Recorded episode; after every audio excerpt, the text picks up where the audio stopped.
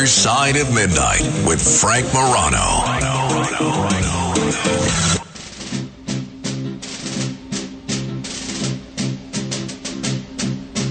Fighting soldiers from the sky.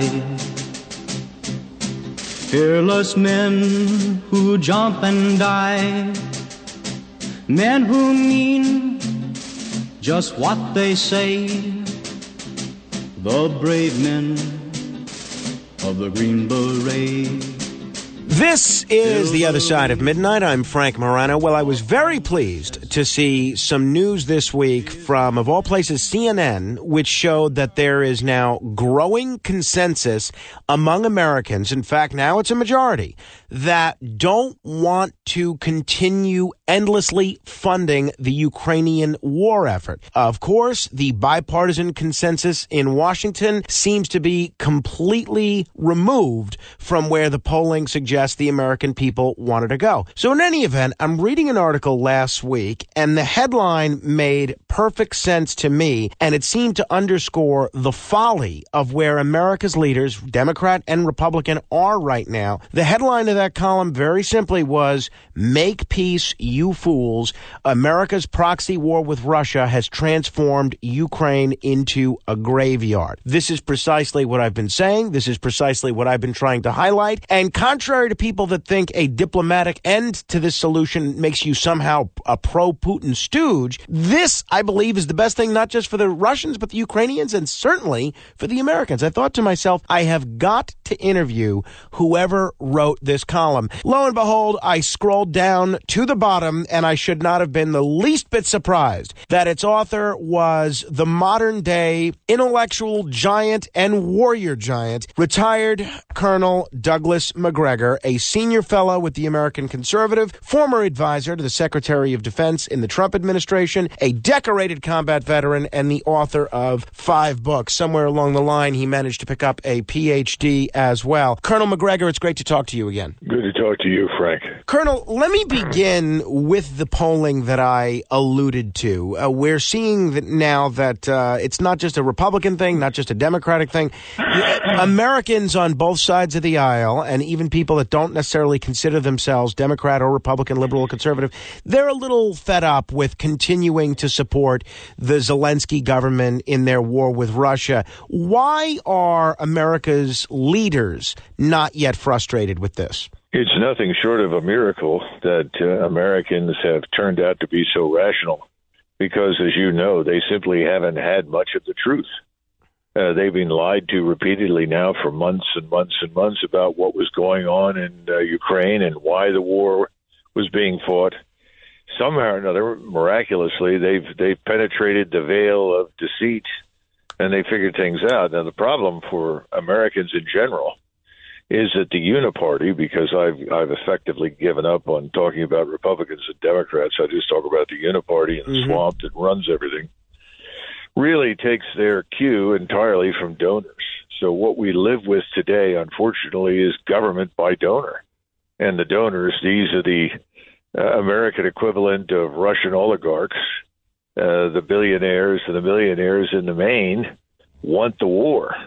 Uh, this is not something that anybody in the United States asked for. No one in America was ever consulted and said, Do you want to turn Ukraine into a forward base for NATO from which it can attack uh, Russia? Of course not. Nobody asked for that. Nobody wanted it. So now that this entire proposition has failed, uh, Americans are saying, well, look, let's cut our losses and get out. But unfortunately, uh, the donors want to keep going. And as long as the donors own the Congress and own the Senate and own the presidency, uh, I suppose this is going to drag on.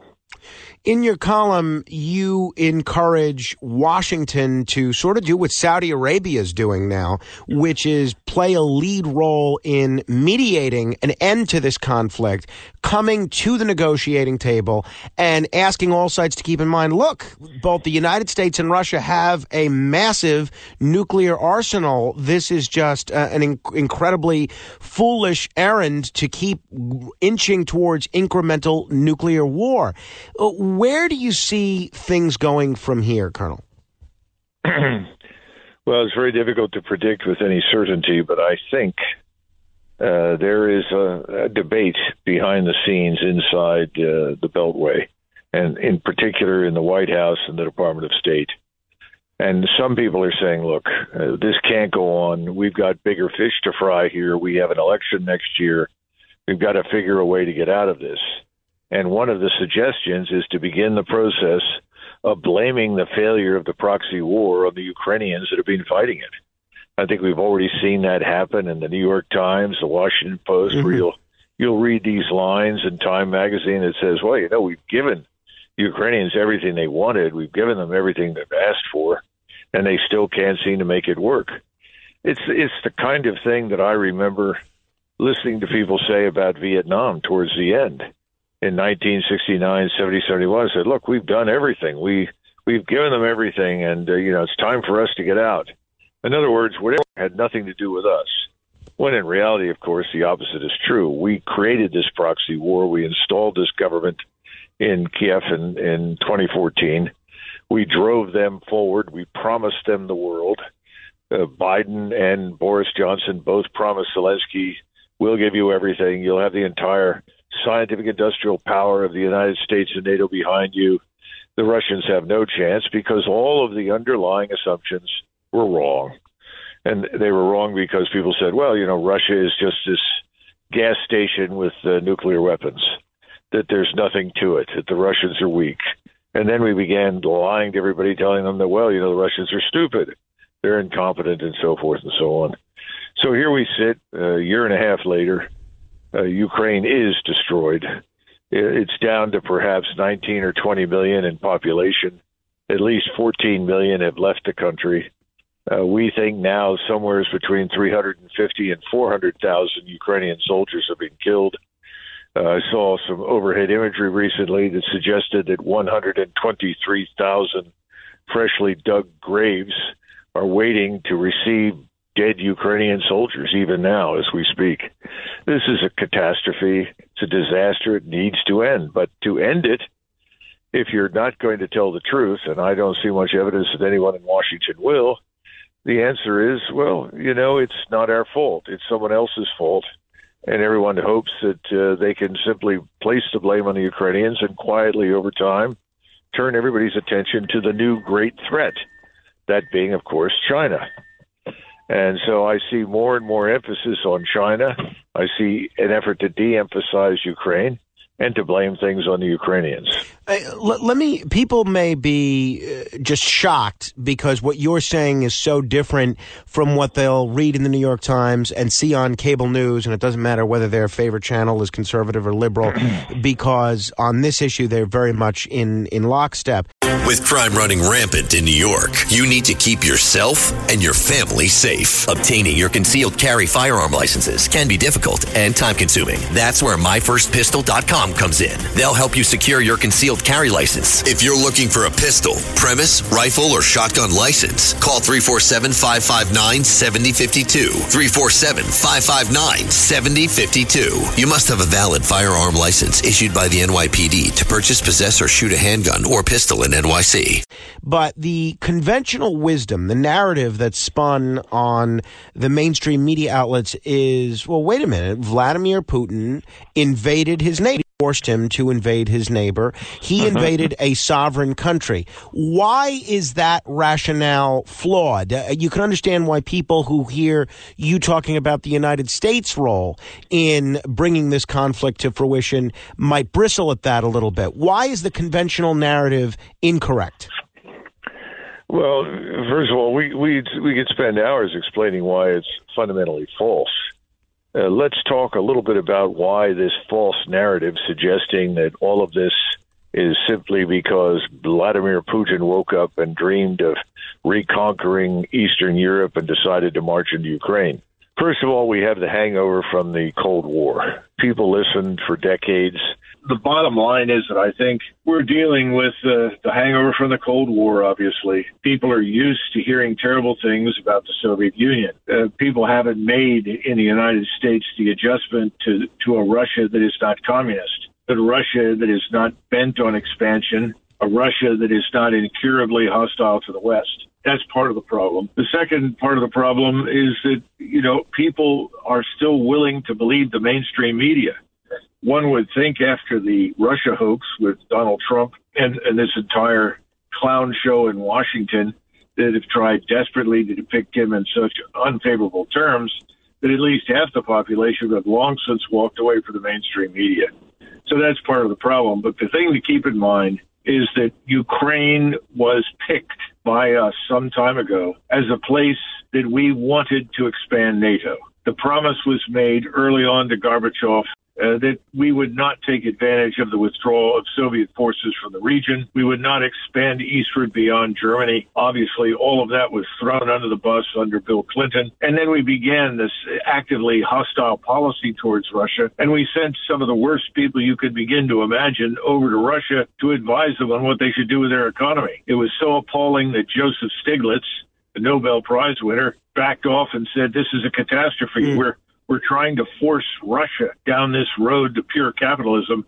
It can't do it. This is going to have terrible consequences. All of this came together. Putin picks Russia up out of the gutter, recovers it from the ruins, and tries desperately to convey to us the fear in Russia of having NATO immediately on its border, particularly given what they saw happen to Serbia in the Balkans, what they saw happen in Georgia, and that's one of the reasons why when the when the coup occurred and we installed this radical nationalist government with the help of the CIA in Kiev, that people in Russia said we've got to act immediately, and they went and seized Crimea, which historically was Russian anyway, where the population was Russian and disliked the Ukrainians intensely. So they went into Crimea because they saw that becoming almost immediately a naval base for the United States Navy. So here we sit after all this nonsense. 14,000 people were killed between the outbreak uh, of the, the coup in 2014 and today or actually in uh, January of 2022, because the Ukrainians immediately began attacking the Russian people that lived on the eastern side of Ukraine and treating the Russians as third class human mm. beings, uh, brutalizing them, mistreating them. And of course, none of that got any attention in the press. Russians were bad, Ukrainians were good. It's this black and white treatment of everything. You know, it's not surprising, but I think Americans have said, no, wait a minute. You said that we were going to win, that the Ukrainians were going to win. Then you told us they were winning and they were winning and they were winning becoming increasingly obvious that after $180 billion worth of aid and cash, Ukraine is a catastrophe. Yeah. Everybody's leaving. The place is falling apart. Hundreds of thousands of people have died. Well, this was a bad idea, and the American people have the incentive to step in and say, stop. And of course, that's a very intelligent thing, but again, the donors won't quit. You alluded to NATO a couple of times, and obviously you're no stranger to dealing with NATO. Uh, you have uh, a lengthy history in public service working with NATO. You were the, or at least one of the top planners of the 1999 NATO bombing of Yugoslavia. You've dealt with NATO leadership. You've dealt with the leadership in the military of other NATO countries. One of the things that's come about as a result of this Russia Ukraine war is that NATO has expanded even more. Finland officially joined NATO uh, back in April. It's looking now like Sweden is going to be joining the alliance, abandoning historical neutrality. Explain to Americans listening what that means um, in terms of where that leaves American security. Explain fo- to folks where that leaves us. Uh, a lot of people might think, all right, the b- bigger NATO is, the better, the more safe that makes America. America, the more we're able to provide for everybody's common defense. Is that the case? Uh, no, actually, it's the opposite. the sad truth of the matter is that most of the countries are quite small. I mean, you look at Finland, there are what, 5 million Finns. Uh, Sweden has got perhaps 8 million people these countries are not adding to the scientific industrial power of the United States. They are not adding to American security they're effectively joining an organization that already consists of military dependencies. Germany was the one state that at one point actually fielded large and powerful forces, but then systematically disarmed itself, uh, leaving leaving essentially the United States almost alone. The only other state with a sizable and powerful military, of course, is Turkey, and most people regard Turkey as at most a paper ally. So, no, we're not more secure from this. What we've done is we've created an enormous problem for ourselves in, ter- in terms of trying to secure everybody and their future. Uh, so that's that's one problem. Second thing is when Eisenhower was president in the 1950s, he encouraged neutrality. He was very happy when Austria became neutral and hoped that most of Eastern Europe could be neutralized because he said we can't possibly defend all of these countries. Well, that was in the 1950s when we were probably stronger as a nation in terms of social cohesion, scientific industrial power, finance, military, everything than we are today. Much, much stronger. Today, we are actually at a weak point. And this is the wrong time for us to expand our obligations. I mean, there's an old expression, covenants without swords, what the British used to talk about in the 1920s and 30s. The British Empire took on more and more responsibilities, including the defense of Poland in 1939, which it absolutely could not provide. And yet they did it. They expanded their obligations, but they didn't have the forces to back it up. That's our problem at this stage of the game. And meanwhile, the Russian military is now stronger and larger than at any time since the 1980s, with modern equipment and excellent soldiers who are actually very well trained and very well led.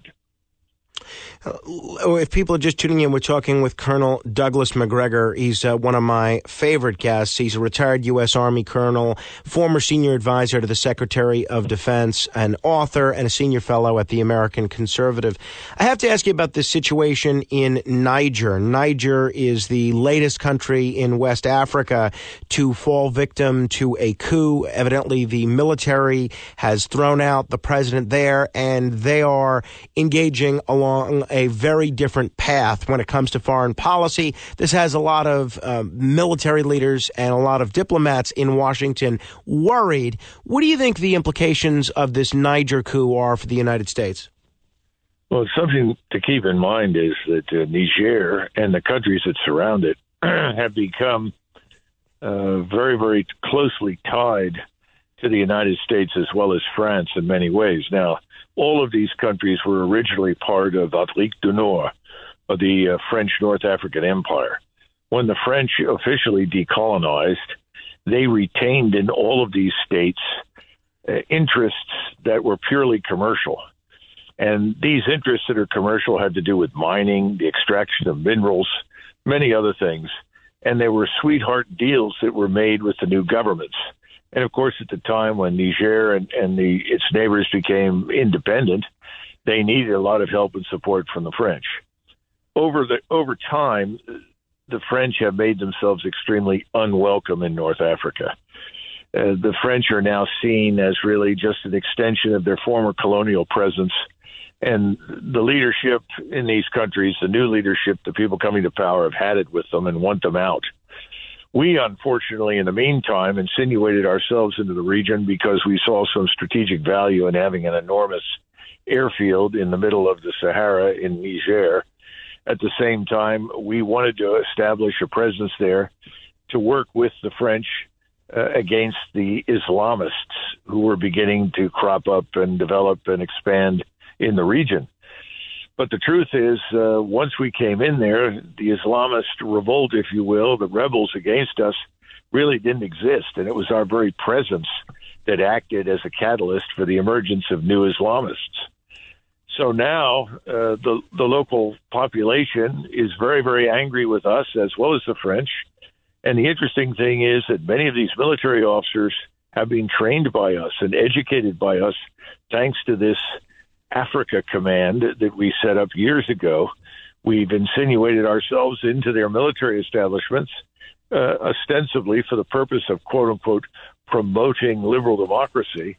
And what we've got instead are people that are furious with us, that see us as aiding and abetting the French exploitation of their countries. They've rebelled against their leaders, who they see as colonial lackeys, lackeys of France and the United States, and they're throwing us out. And frankly, uh, Frank, we should get out.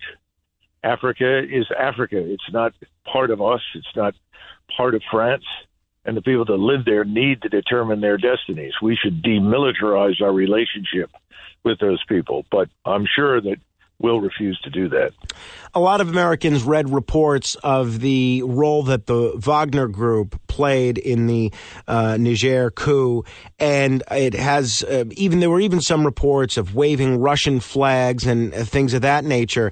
It does remind a lot of folks of the height of the Cold War when the communist bloc and the West were sort of fighting for the latest third world country that would align with them as opposed to their adversary. Is this a new Cold War, not based on communism, but based on NATO versus everybody else? You know, I think in some ways it is, in other ways it's not. You know, first of all, Wagner did not make this coup happen. This happened for reasons that have nothing to do with the Wagner group. Secondly, yes, they've been waving uh, Russian flags, and we saw the same sort of thing happen years ago with Nasser in Egypt, where when it became clear when it became clear that the United States and the West were not going to provide Egypt with the assistance it needed, they simply turned in, in the direction of the Russians to get it. And remember that uh, the Africans, in particular, particularly sub-Saharan Africa, is not just the the region that we're talking about, was recently granted uh, effectively a debt holiday by Putin. He forgave a debt of twenty three billion dollars, and said, "Look, uh, you're you're not going to be able to pay it back, and it's it's too much of a struggle. Let's forget it and restart the clock at zero." Well, you can imagine that the people in the region were ecstatic uh, and that's really what they need to get out from under the debt uh, bomb that, that hung over them. So he's made himself very popular there, and the Russians are popular. And I think you'll find that in most of the world, Latin America, Africa, Southeast Asia, uh, even in Northeast Asia, people are very sympathetic to the Russians and, and what has happened to them in Ukraine because they see Russia as under attack, which it is under attack by Ukraine and Ukraine's backers, the United States and NATO. When you need mealtime inspiration, it's worth shopping Kroger, where you'll find over 30,000 mouthwatering choices that excite your inner foodie. And no matter what tasty choice you make, you'll enjoy our everyday low prices, plus extra ways to save, like digital coupons worth over $600 each week. You can also save up to $1 off per gallon at the pump with fuel points. More savings and more inspiring flavors make shopping Kroger worth it every time. Kroger, fresh for everyone. Fuel restrictions apply.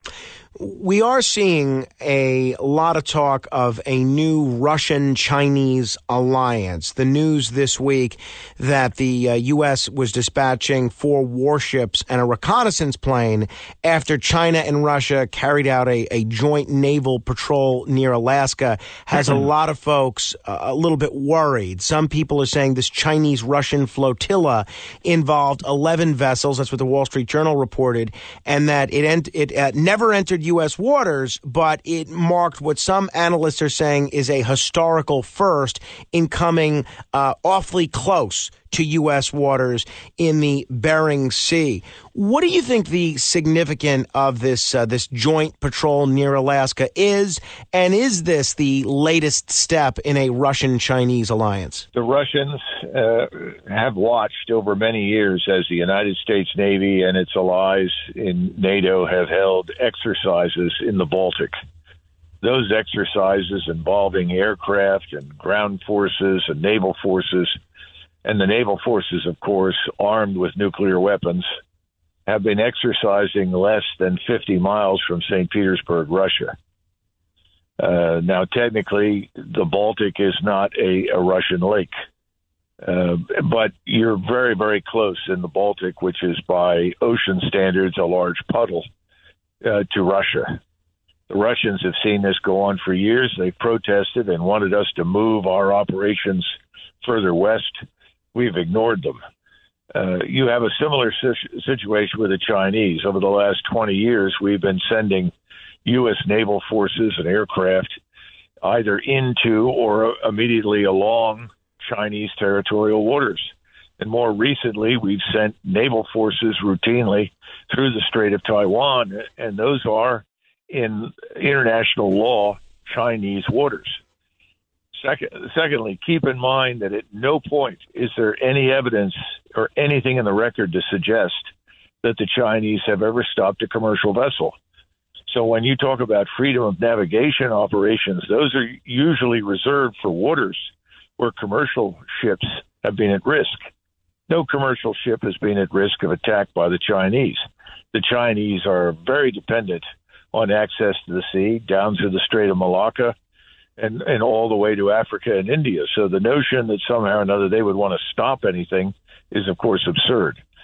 So now, after all of this time, the Russians and the Chinese put together a very small force of 11 ships, probably a couple of submarines, and they've uh, conducted an exercise in the North Pacific, far from U.S. territorial waters, but in an area where they haven't been previously. And the fact that they're Russian and Chinese trying to work out uh, joint operations has raised some eyebrows. Well, I would argue that we have been behaving as a sort of schoolyard bully for years.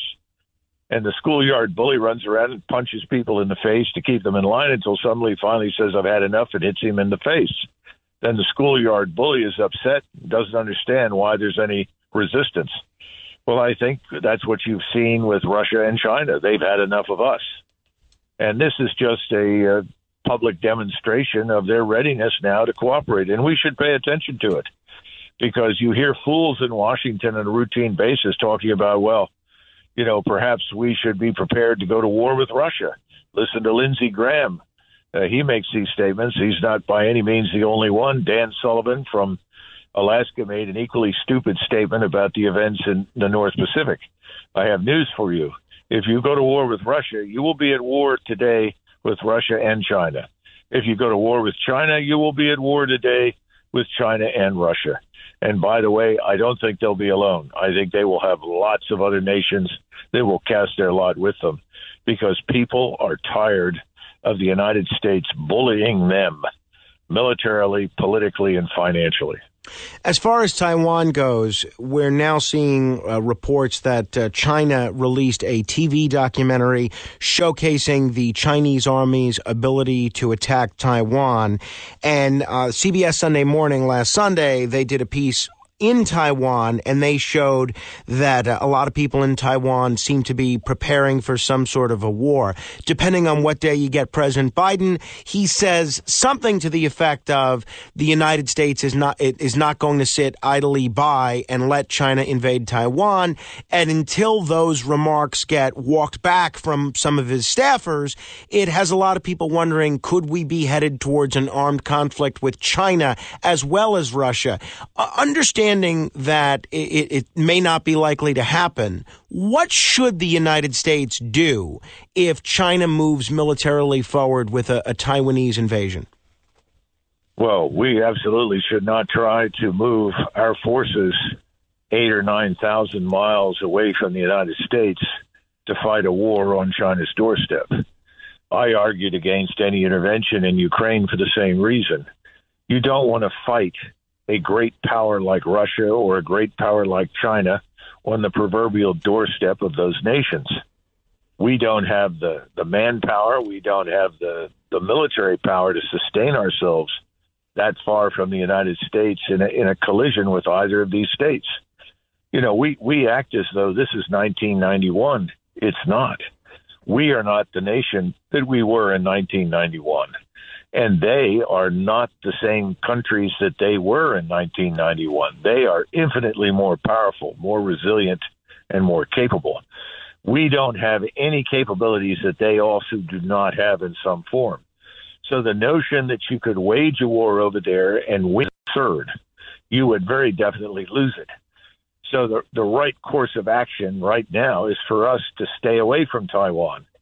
The people on Taiwan don't want a war. They're not interested in it. The Chinese don't want to go to war with the people on Taiwan. The original date for reunification that was established by Xi was 2047. We are the ones that have been bringing people into Taiwan and, and providing them with modern weaponry. These things are red lines for the Chinese. Taiwan was the unsinkable aircraft carrier for the Imperial Japanese Armed Forces during World War II. All the major uh, formations that invaded China, most of them were staged out of Taiwan, particularly for southern China. They're not going to they're not going to tolerate any foreign power with influence and control on Taiwan. And I think if you look at Taiwan politics right now, uh, the KMT, which is Chiang Kai shek's old party, is actually positioned to win the elections. And that party is a strong advocate for peaceful reunification with Beijing. And the Democratic People's Party, the, the pro Japanese party, has actually dropped independence from its platform because they know the population in Taiwan doesn't want that. Both Chinese on the mainland and in Taiwan share a very similar aspiration. That aspiration is to live in some society in the future that resembles Singapore. We don't understand that because we're caught up in this fantasy about liberal democracy. Uh, there, there's nobody over there interested in that. They're interested in prosperity and order, both of them. And if we leave it alone, they will work things out together. China is not an aggressive military power. China is not like the Soviet Union. China is not this hopelessly oppressive, murderous regime as depicted here in the United States. But unfortunately, once again, thanks to the history of the Cold War, there's a lot of ignorance about what is true and not true about both Russia and China. And that puts us in the position where we are now. And remember, you've got a Navy that confronts a world in which submarines and space based surveillance rule the oceans. Surface vessels are increasingly a thing of the past. We're going to see lots of empty oceans when it comes to warships. Because if you put major warships out there with thousands of men aboard, they're going to be found, targeted, and either neutralized or sunk. The war- warfare has changed. It's changed on land, it's changed at sea. And we have to come to terms with these things, and people don't want to. What they really want to do is build more ships, build more large capital ships. That puts a lot of money into a lot of people's pockets, but they're frankly not something we need anymore. Colonel, let me end with this. Obviously, there's a, a, presidential election next year, and a lot of people like me who are interested in foreign policy and interested in electing someone that's not going to lead us towards nuclear war are interested in candidates like Robert F. Kennedy on the left and Donald Trump on the right. But as someone that voted for Trump twice, which I did, I was quite frustrated that so many of the people in charge of Donald Trump's foreign policy team weren't people like Colonel Douglas Macgregor, although you were a senior advisor to the Secretary of Defense. They were people like John Bolton and Mike Pompeo and H.R. McMaster and the like. And is it fool me? Is it fool me once? Shame on you. Fool me twice. Shame on me. I mean, I'm curious what you're planning on doing with respect to the presidential race and how can people who may have your view of foreign policy but feel like they were a little bit burned by the Trump administration and some of the key appointments that he made, how can they be comfortable in casting that vote again? Well, that's a good question. I mean, presupposing, of course, that we reach those elections without various calamities between now and then that could distort the election cycle. So, setting aside all of that, I don't know exactly what will happen with uh, President Trump. I have a lot of affection for him, but I really don't know uh, what his plans are and uh, the kinds of people that he plans to surround himself with. I just don't. Uh, I think very highly of R.F. Kennedy Jr., and I'll be frank with you. Uh, either of those men would lead what I would call an American First administration, and I would be happy to serve in an American First administration under either of them. But again, uh, that's a long way off. There's a lot of water under the bridge. Sure. I still think that we face difficult times ahead for reasons of finance and economics, and also because of the uncertainty in the international environment. You know, I listen to Nassim Taleb talk frequently about uh, black swans. Well, there are lots of black swans.